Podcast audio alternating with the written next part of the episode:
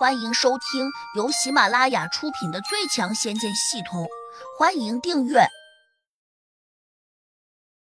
第六百零九章，师傅，快来救我！小白可能很厌恶洛不凡看他的那种眼神，因此他立刻又冲上来，在洛不凡另一条胳膊上恶狠狠的再咬了一口。洛不凡痛得满地打滚，他突然又反应过来。自己已经修炼出了几乎接近仙躯的强悍身体，为何眼前这只看起来并不起眼的小狗会轻易咬掉自己的肉？看来自己低估了这只小狗，它多半是只厉害的灵兽。到了这个时候，洛不凡再不敢去招惹杜玉儿了，毕竟小白一直想盯贼一样盯着他，根本不给他一丁点接近杜玉儿的机会。胡杨飞出重要空间时。发现纳兰金风还紧张的躲在旁边不远处的一棵大树上，眼睛不时瞄着这个幻阵，神情好像还有点复杂。实际上，幻阵一旦运转起来，他其实已经看不清楚了。哪怕最小的幻阵，也绝不是起一阵舞那么简单。对于那些功力高强的阵法高手来说，幻阵可以做的非常真实，甚至轻易不会让人看出来。阵中有山有水。甚至还可能会出现城市和集镇，以及熙熙攘攘来往着的人群。胡杨的功力还不够，勉强能够做出这么一座山林和石头夹杂其中的小幻阵，但还是足以镇住纳兰金风。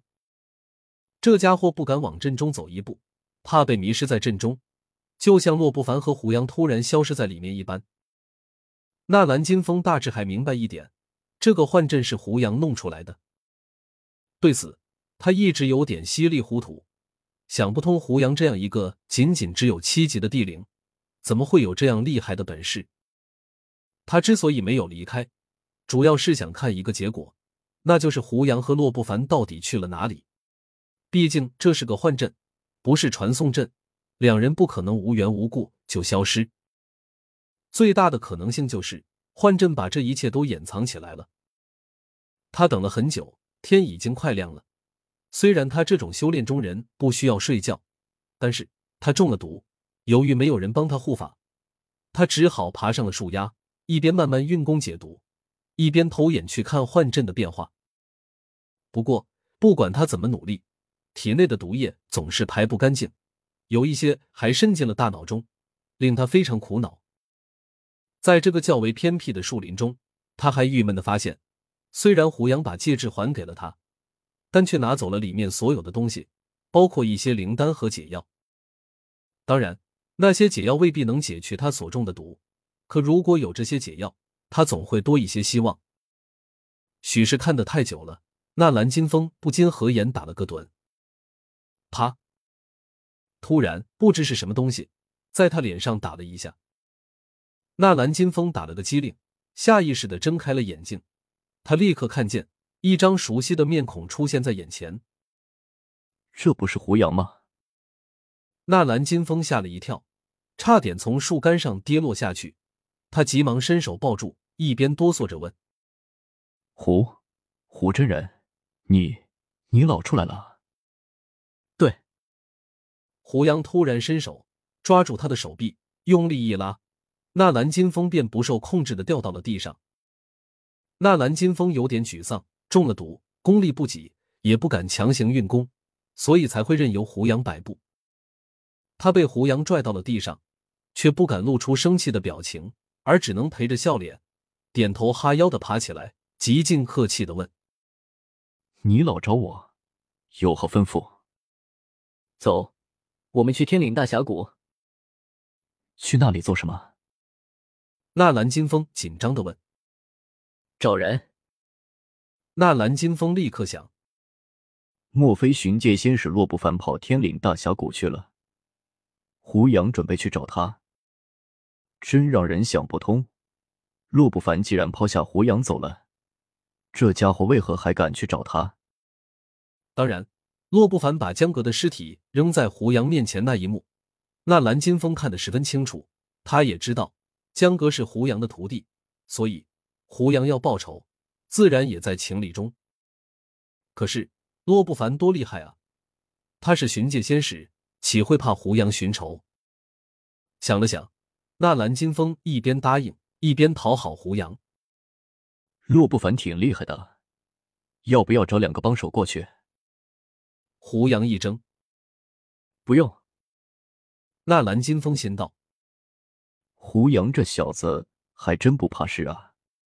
可是有些时候，光有胆量恐怕解决不了问题。”就在这时，胡杨的戒指闪亮了下，他下意识的抹开，眼睛一下就瞪大了，显得有些惊异。纳兰金风好奇的凑上来瞄了一眼，不禁也吓了一大跳，因为胡杨收到了一个消息，上面是这样写的：“师傅，你在哪里？我这边遇到事情了。”落款人江阁。我去，难道江阁在阴间投胎转世的时候不太顺利，还是他被小鬼缠上了，缺钱了，需要打点吗？如果真是这样。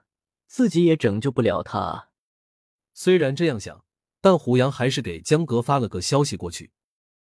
需要我帮你做什么？江阁马上回道：“师傅，快来救我！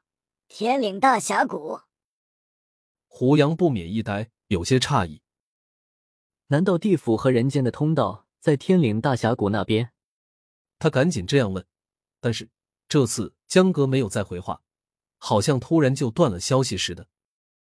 胡杨转头问纳兰金风：“地府的开口在哪里？”纳兰金风愣了下，跟着就摇头说：“不知道，我从来没有听说过地府有什么固定的开口或者通道。”胡杨虽然纳闷，但也没有别的办法，只得叫纳兰金风跟自己去天岭大峡谷。纳兰金风眼珠转了转，假装为难道。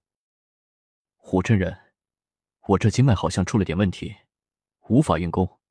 你能不能帮我先把毒给解了？你知道的，我就算恢复了功力，也绝对不会对你有丝毫不敬。胡杨微微皱眉，伸手就抓住了纳兰金风的手腕。后者以为胡杨要给他驱毒疗伤，心下欢喜，自然也就没有挣扎。但是下一刻，他突然觉得眼前一花，无形中有股大力。竟把他拖进了一片白雾中。本集已播讲完毕，请订阅专辑，下集精彩继续。